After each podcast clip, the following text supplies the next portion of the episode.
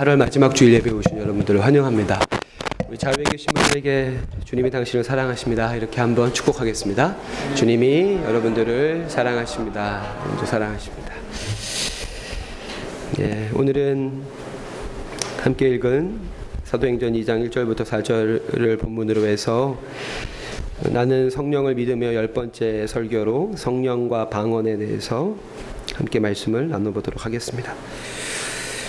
어, 방언의 방언 성령과 방언이라는 제목으로 아마 앞으로 몇 주의 설교를 더 하게 될 것인데 오늘은 특별히 그 방언의 어떤 외적인 현상이 아니라 그 내적인 의미에 대해서 함께 말씀을 나눠보고자 합니다.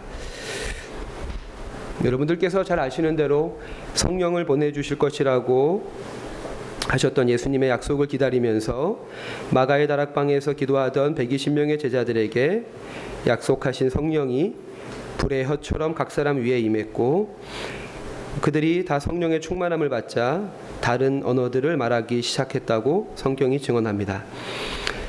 어, 그때는 유대인들의 3대 절기 중 하나인 오순절을 지키기 위해서 지중해 일대에 흩어졌던 수만 명의 디아스포라 유대인들이 예루살렘으로 모여든 때였고 그들은 놀랍게도 어, 무지한 것으로 알려져 있는 갈릴리 사람들이 자신들의 언어로 말을 하는 것을 듣고 세 가지의 반응을 보입니다. 그 반응은 12절 13절에 나와 있는 대로 놀람과 당황, 당황함과 조롱하는 것이었습니다.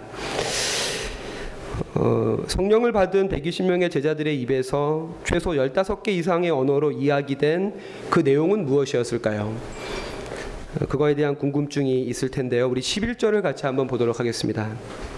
다도행전 2장 11절 같이 한번 읽겠습니다. 사도행전 2장 11절 시작 그레데인과 아라비아인들이라 우리가 다 우리의 각 언어로 하나님의 큰 일을 말함을 듣는도다 하고 아멘. 어, 성령을 받은 120명의 제자들의 입에서 15개 이상의 언어로 이야기된 내용은 하나님의 큰 일을 말하는 것이었습니다. 하나님의 큰 영어로 보면 wonders of God이라고 이렇게 표현됩니다. 하나님의 큰 일을 말하는 것을 들었습니다. 어, 약간 좀 다른 이야기지만은 어, 누가 이제 앞으로 이 얘기들을 이제 다음 주에 하게 될 텐데 누가와 바울은 그러니까 누가가 쓴책 누가복음과 사도행전 그 바울의 서신들의 방언에 대한 기록들이 담겨져 있기 때문에 방언에 대한 해석은 누가와 바울에게 의존할 수밖에 없습니다. 누가와 바울이 기록하고 있는 방언에 대한 기록들을 우리가 자세히 보면 어, 둘다 방언은 언어다라고 이렇게 규정을 하고 있습니다. 방언은 언어다. 다만 카리스마적인 언어로서 본래 그 말을 하지 못하는 사람이 성령의 은사로 다른 언어를 하게 되는 것이다라고 이렇게 바울과 누가 아, 공이 어, 방언에 대해서 이야기하고 있습니다. 어, 다만 바울과 이 누가의 방언에 대한 이해에서 차이점은 누가는 방언을 찬양으로 보고 있습니다. 우리가 오늘 함께 읽은 것처럼 하나님의 큰 일을 말한다. 하나님 행하시는 큰 일을 방언을 통해서 이렇게 찬양하는 것으로 누가는 이해하고 있습니다. 사도행전 10장 46절에도 그와 같은 하나님의 큰 일이라고 하는 것이 방언과 이렇게 맞물려서 이야기되는 것을 볼 수 있습니다. 그래서 누가는 방언의 의미, 방언의 목적을 찬양으로 보는 반면에 바울은 방언의 목적을 기도로 보고 있습니다. 우리가 말할 수 없는 탄식이 있잖아요. 우리가 기도할 때 옆 사람이 듣지 않았으면 하는 나만의 비밀스러운 탄식을 고백하는 수단으로서의 방언을 바울은 이야기하는 것을 볼 수가 있습니다. 여기서 이제 돌발 질문이 있는데 120명의 제자들이 다른 언어로 그러니까 15개 이상의 언어로 이야기한 하나님의 큰 일이라고 하는 것의 내용이 각각 달랐을까요? 아니면 같았을까요? 어떠신 것 같습니까? 같은 얘기를 15개의 언어로 마치 뭐 그뭐 G20 회의 같은 거 할 때한 어, 정상의 발언을 동시 통역 하면서 듣는 것처럼 같은 이야기를 여러 개의 언어로 동시 통역을 하고 있을까요? 아니면 각 언어별로 내용이 달랐을까요? 어떠신 것 같으세요? 아, 저는 달랐다고 봅니다. 이건 저의 해석입니다. 저는 달랐다고 봅니다. 그러니까 언어라고 하는 것은 상징입니다. 어, 우리 유진아 자매님이 재해동포재단에서 일을 하시는데 제가 알기로 재해동포재단이 하는 가장 중요한 일은 해외에 한글 학교를 세우는 겁니다. 2세, 3세 이민자 2세, 3세 후손들에게 한국어를 가르치는 것은 요즘에 유행하는 케이팝을 알아들으라고 가르치는 게 아니겠죠. 한국의 역사, 한민족의 정체성, 한국의 문화가 언어 속에 담겨져 있기 때문입니다. 그러니까 여기서 각 언어로 하나님의 큰일을 이야기했다는 것은 지중해 인근에 모인 수많은 사람들의 역사와 문화 속에서 하나님이 행하시는 큰일들을 지금 선포하고 있는 것입니다. 그래서 저는 그 내용이 달랐다라고 봅니다. 특별히 하나님의 큰일이라고 하는 이 누가의 이 수사 제 아들입니다. 네. 얼마나 사랑스러운지. 네. 그 하나님의 큰일이라고 하는 이 누가의 수사는 제가 늘 얘기하지만 예수 그리스도를 통해서 실현된 하나님의 구원은 항상 구약의 출애굽 사건을 반영합니다. 그래서 하나님의 큰일이라고 했을 때 이 이야기를 듣는 사람들은 모두가 다 출애굽의 사건들을 떠올렸을 것이고 출애굽이라고 하는 것은 이스라엘에만 일어난 사건이 아니라 모든 민족, 강자에 의해서 억압당하는 민족들의 자유와 해방을 향한 투쟁 속에 과거와 현재 미래 속에서 끊임없이 반복되는 것입니다. 그래서 하나님의 큰 일을 이야기했을 때 메대 메대의 언어로 하나님의 큰 일을 이야기했을 때 메대의 권력 권력자들에게 당하는 저들의 고통과 하지만 그 고통 속에 그 가난하고 힘없는 백성들이 자유와 해방을 향한 그 투쟁의 역사 속에 이미 하나님이 함께 하셨고 그 이야기들을 지금 하고 있는 것입니다. 그래서 반응이 놀람과 당황과 조롱이었습니다. 조롱한 것들은 대부분 유대인들이었을 겁니다. 아는 이야기를 한다는 겁니다. 우리가 다 아는 이야기다. 당황하는 것은 누구였겠습니까? 이 사회의 기득권층들이었겠죠. 자신의 악행들을 폭로하고 있는 겁니다. 놀라는 것들은 누구, 놀라는 사람들은 누구였겠습니까? 그 사회에 고통받는 약자들이었을 것입니다. 그래서 반응이 다른 것입니다. 하나님의 큰일, 각 민족 속에서 하나님의 행하시는 큰일을 듣고 어떤 일은 놀랐습니다. 어떤 일은 당황했습니다. 어떤 일은 조롱하고 있습니다. 그래서 큰일이라고 하는 것이 언어의 같은 내용을 그러니까 구약 속에 함께 하신 하나님이 예수 그리스도를 통해서 나타났다라고 하는 것을 다른 언어로 모여 있는 수많은 사람에게 선포된 것이 아니라 왜냐하면 예수 그리스도의 이야기는 아예 하지 않았을 것입니다. 왜냐하면 그 이야기는 이 뒤에 베드로가 하게 됩니다. 베드로가 2장 뒷부분에 베드로가 예수 그리스도에 대한 복음 선포를 하게 되고 여기서 큰 일이라고 하는 것은 그 함석헌 선생님이 쓰신 뜻으로 본 한국 한국사라고 하는 책이 있잖아요. 한국의 역사를 성서의 관점으로 보는 것입니다.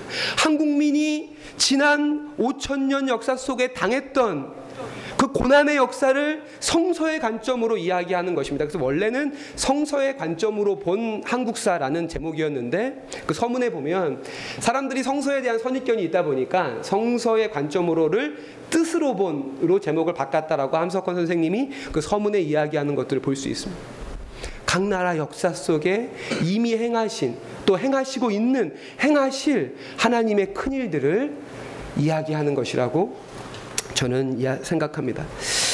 그래서 많은 사람들이 사도행전 2장의 이 방언의 성령을 통한 방언의 역사를 이야기할 때 그 역사적 역사적인 어떤 근원을 창세기 11장의 바벨탑 사건에서 발견하게 되죠.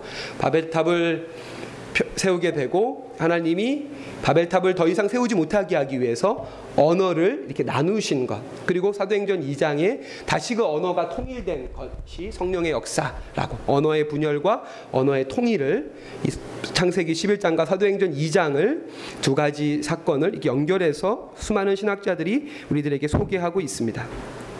하지만 이것이 단순히 언어의 분열과 언어의 통일이라고 하는 것일까? 앞서 이야기한 대로 하나님이 하나님의 큰 일이 다른 언어로 각자의 정황과 역사 속에서 다르게 선포되었다라고 이야기한 것만으로도 이것을 단순히 언어의 통일이라고만 이야기할 수 없고 또 하나 중요한 것은 바벨탑 사건 이전에도 이미 언어는 여러 가지였습니다.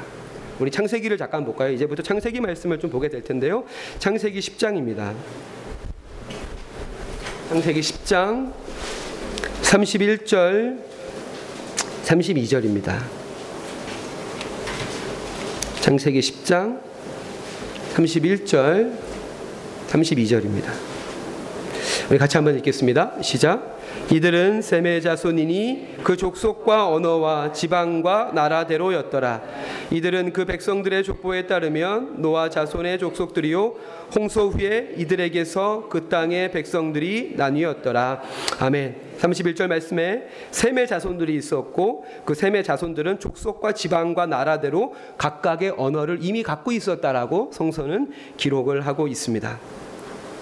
이 말씀을 말씀대로 바벨탑 이전에도 이미 족속대로 언어는 나뉘어져 있었습니다. 그리고 홍수 이후에 노아의 세 자녀 중 이 셈의 자손들이 동방으로 동방으로 동방으로 이동을 하다가 신할 평지라고 하는 넓은 평지를 찾게 되고 그곳에서 노아의 홍, 노아의 방주를 통해서 새롭게 어떤 이렇게 발명된 건축술 역청과 벽돌이라고 하는 새로운 건축술을 기반으로 해서 성읍과 탑을 쌓게 됩니다. 이 시각적인 이미지가 굉장히 중요하거든요. 평지에 성을 쌓고 그 가운데 탑을 세우는 겁니다. 어, 뭐 저만 그런지 모르겠는데 저는 이 창세기 11장 말씀을 봤을 때 어, 이게 떠올랐습니다. 혹시 뭔지 아셔요? 영화의 한 장면인데 예, 반지의 제왕의 한 장면입니다. 바다뚜르라고 하는 사우론의 탑입니다. 어, 물론 이것은 톨킨이 창세기 11장 바벨탑에서 영감을 받아서 소설로 기록한 것입니다. 평지에 성을 쌓고 성안 가운데 높은 바다뚜르라고 하는 이제 소설에는 1300m라고 나와져 있죠. 그 소설 자체가 모든 것이 가정이기 때문에 1300m짜리 탑을 세우게 되고 그 탑의 꼭대기에는 영화를 보신 분들은 아시겠지만 눈이 있습니다. 눈꺼풀이 없는 눈이 있습니다. 뭐냐면 그 성읍을 감시하는 겁니다. 우리가 바벨탑의 죄를 바벨탑을 하늘에 닿게 높이, 높이 쌓아서 우리의 이름을 내고 흩어짐을 면, 하자라고 이제 11장 4절에 나와 있는 대로 바벨탑의 죄에 대해서 그저 막연하게 인간의 교만함의 죄이다라고만 이해할 뿐 그 죄의 실체 바벨탑을 쌓은 죄의 실체가 무엇인지에 대해서는 우리가 고민하지 않습니다. 하지만 저는 이 이미지 속에서 바벨탑을 쌓은 인간의 그 교만함의 실체가 무엇인지를 발견하게 되는데요. 그것은 가난하고 연약한 사람들을 감시하고 통제하기 위한 장치로서의 바벨탑이라고 하는 것이죠. 앞서 잠시 말씀에 나와 있었지만 출애굽기 1장 11절에 보면 어, 이 야곱의 후손이었던 이스라엘 백성이 애굽으로 들어가서 한 400년 정도의 시간이 지나서 아주 하나 아브라함에게 하신 약속대로 히브리 백성들이 번창하게 됩니다.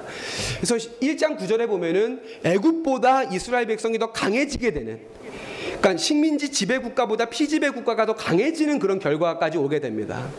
그러니까 파라오의 한 정책이 무엇이냐면 감독을 세우는 겁니다.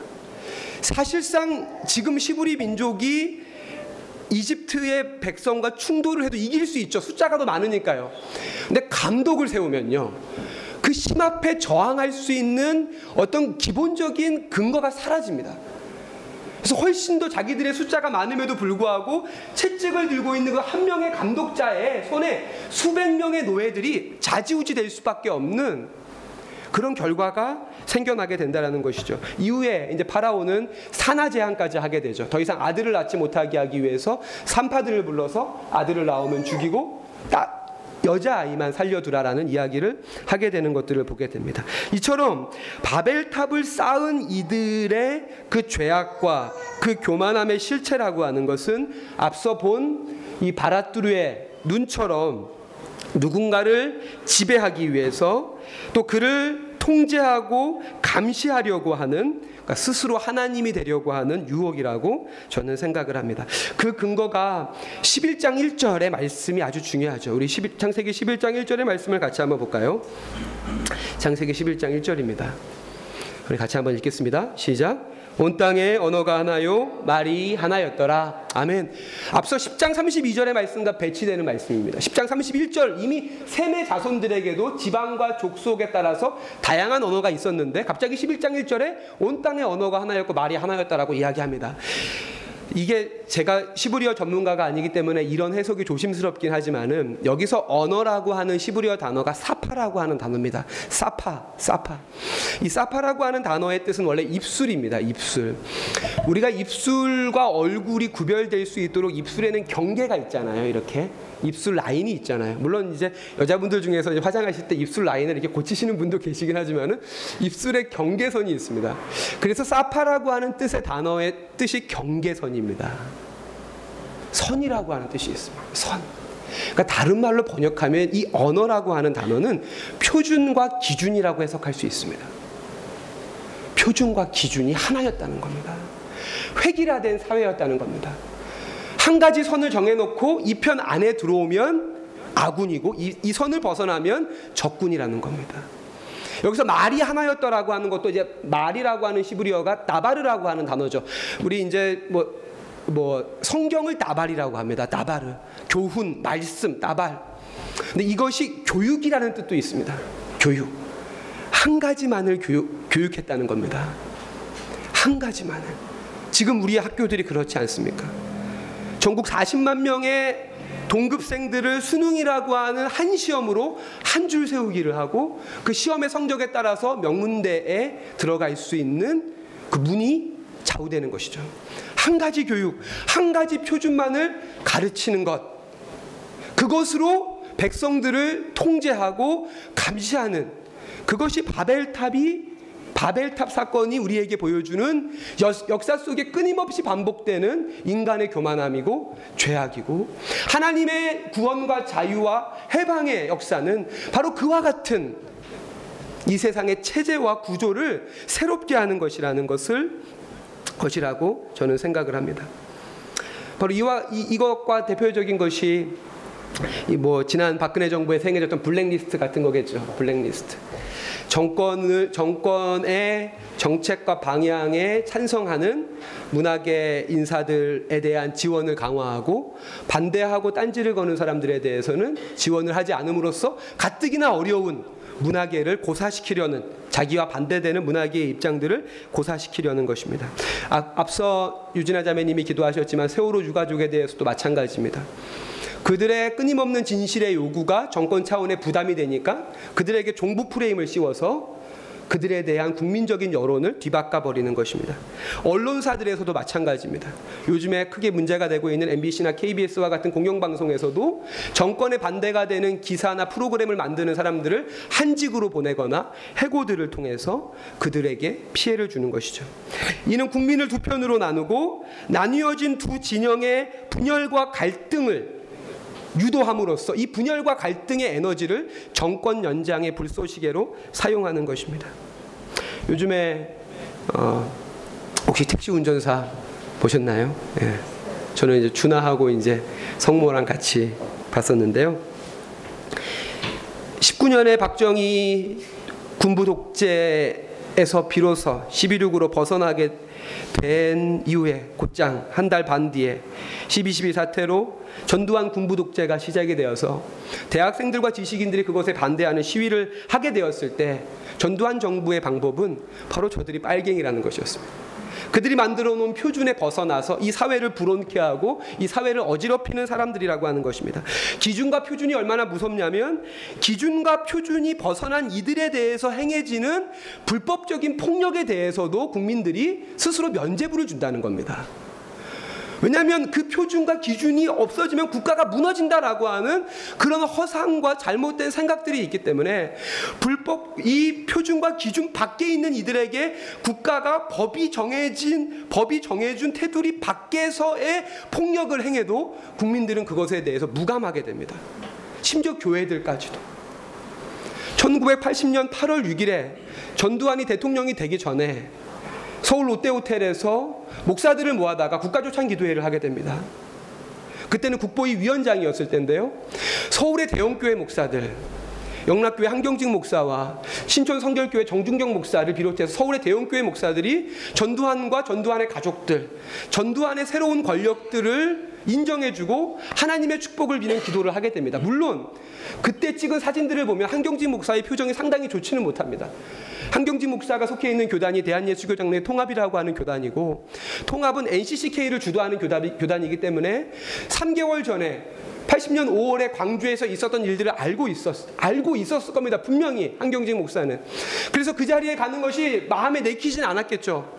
그래서 그의 표정이 밝지는 않습니다. 하지만 어두운 그의 표정이 전두환의 불법적인 정권을 찬양해 준 그 면죄부가 될 수는 없는 것입니다. 없는 것입니다. 이것이 표준과 기준의 무서움이라고 하는 것이죠. 표준과 기준, 표준과 기준에 벗어났을 때 그것에 대해서 행해지는 불법적인 폭력에 대해서마저도 국민들은 무관심하게 되고 그것을 당연시 여기게 되고 오히려 그것들을 인정하고 조장하게 됩니다. 그래서 그 당시에 광주에서 행해진 모든 폭력에 대해서 모든 국민들이 눈을 감게 되지만 단 한 사람 우리가 영화에서 보는 대로 독일인 기자였던 위르겐 힌스페터라고 하는 사람이 그 사실을 목숨을 걸고 택시 운전사 김사복 씨와 함께 독일 언론에 알리게 되고 나중에 그것들이 전두환 정권의 광주에서 행한 무자비한 학살을 폭로하는 결정적 계기가 되게 됩니다. 어, 테오드로 아, 아도르노라고 하는 독일의 철학자가 이런 이야기를 했습니다. 세상과 맞아떨어지지 않는 것이 진실이다. 라는 이야기를 합니다. 어, 예수를 믿는다라고 하는 것은 무엇입니까? 여러분, 예수를 믿는다라고 하는 것은 우리가 기존에 신뢰하던 모든 기준과 권위를 무너뜨리는 것입니다. 오직 예수라고 하는 말은 다른 종교, 부처, 알라, 다른 종교 중에 예수님만이 구원자라고 하는 그런 협소한 뜻이 아닙니다. 기독교의 대적은 이슬람교나 불교나 신두교가 아닙니다. 기독교의 적은 세상입니다. 세상이 거짓되다라는 겁니다. 예수님만이 진리라고 하는 것은 예수 외의 모든 것이 거짓되다라고 하는 것입니다. 그래서 예수를 믿는다라고 하는 것은 예수 외의 모든 것을 의심하고 예수 외의 모든 것을 부정한다라고 하는 것입니다. 역시 여기서 예수라는 것, 모든 것을 부정하고 우리가 믿게 되는 예수라고 하는 것도 교리에 갇힌 예수가 아니라 그분이 삶을 통해서 우리에게 보여준 무조건적인 사랑입니다. 존재 그 자체에 대한 사랑, 그것이 하나님이 말씀하시는 진리입니다. 존재를 그 자체로 사랑하는 것입니다. 그것을 세상의 기준으로 평가하고 나누는 것이 아니라 존재를 그 자체로 사랑해라. 이것이 사랑이다. 근데 이렇게 하면 세상이 너희를 미워할 것이다. 너희가 이렇게 사랑의 법을 따라 살면 세상이 너희를 미워할 것이다. 왜냐하면 세상이라고 하는 것은 이 세상의 모든 표준과 기준 위에 세워져 있기 때문이죠. 바벨탑은 흙으로 빚은 벽돌을 구워서 역청으로 그 벽돌을 이어서 만든 거대한 탑입니다.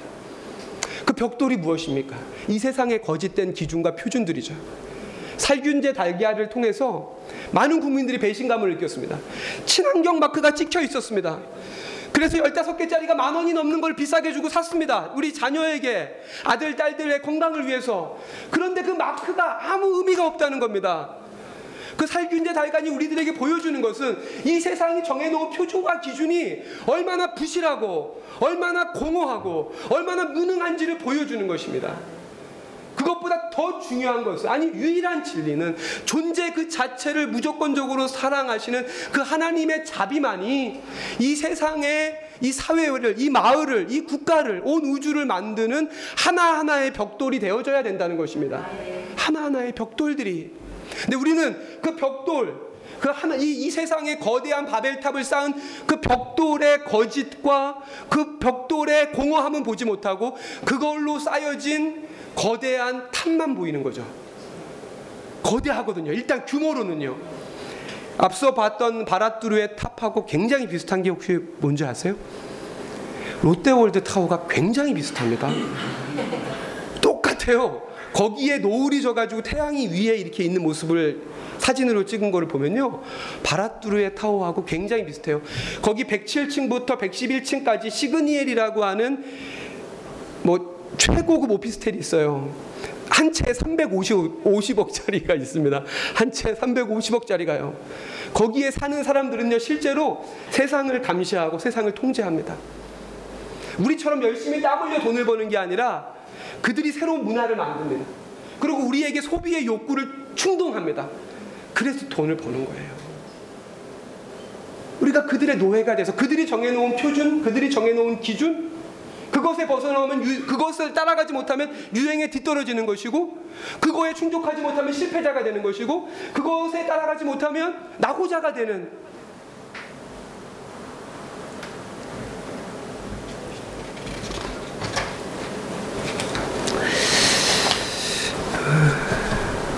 그래서 사도행전 2장에서 각 나라의 언어로 하나님이 하시는 큰 일들이 선포된다라고 하는 것은 하나님 나라, 예수 그리스도를 통한 하나님 나라는 하나의 표준과 하나의 기준이 아니라 앞서 이야기한 대로 존재 그 자, 체를 사랑하고 생명 그 자, 자체를 사랑하는 새로운 나라라고 하는 것을 볼 수가 있습니다.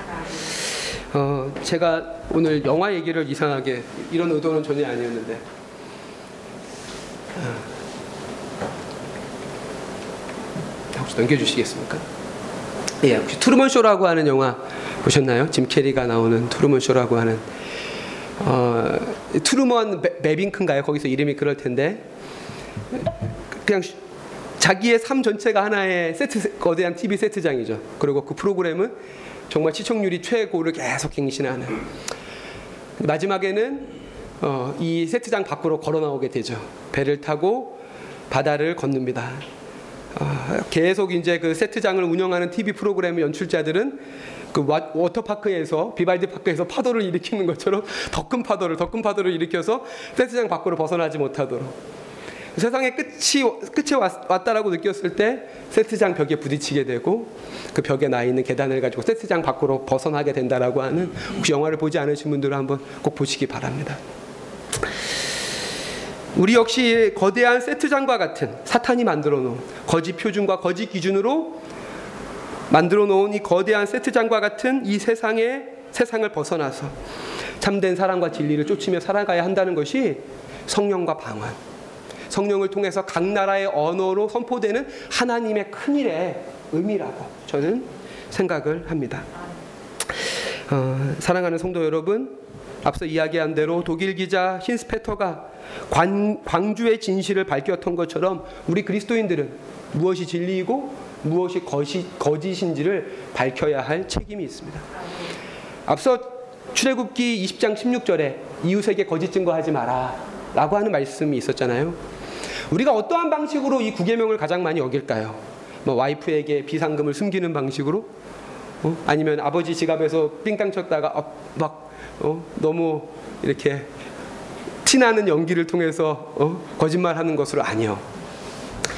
이, 이, 우리가 구계명을 가장 많이 어기게 되는 것은 해야 될 말을 하지 않, 않는 것입니다. 그리고 하지 말아야 될 말을 하는 것입니다. 그 말이 진실인지 거짓인지는 중요하지 않습니다. 해야 될 말을 하지 않는 것입니다. 그래서 스탠리 하우어스라고 하는 사람은 이 구계명의 계명을 교회에 적용하면서 오늘날 교회의 강단이 구계명을 어기고 있다는 겁니다. 정말 중요한 얘기를 하지 않는다는 겁니다. 진실을 물론 목사들이 거짓말을 하지는 않습니다. 하지만 정말 해야 될 이야기를 하지 않는다는 겁니다. 그리고 하지 말아야 될 얘기만 한다는 겁니다. 그런 방식으로 구계명을 어기고 있다는 것입니다. 앞서 이야기한 스탠리 하우어스라고 하는 사람이 이런 이야기를 합니다. 거짓된 세상을 뒤흔드는 것은 더 큰 거짓이 아니라 보잘 것 없는 진실이다.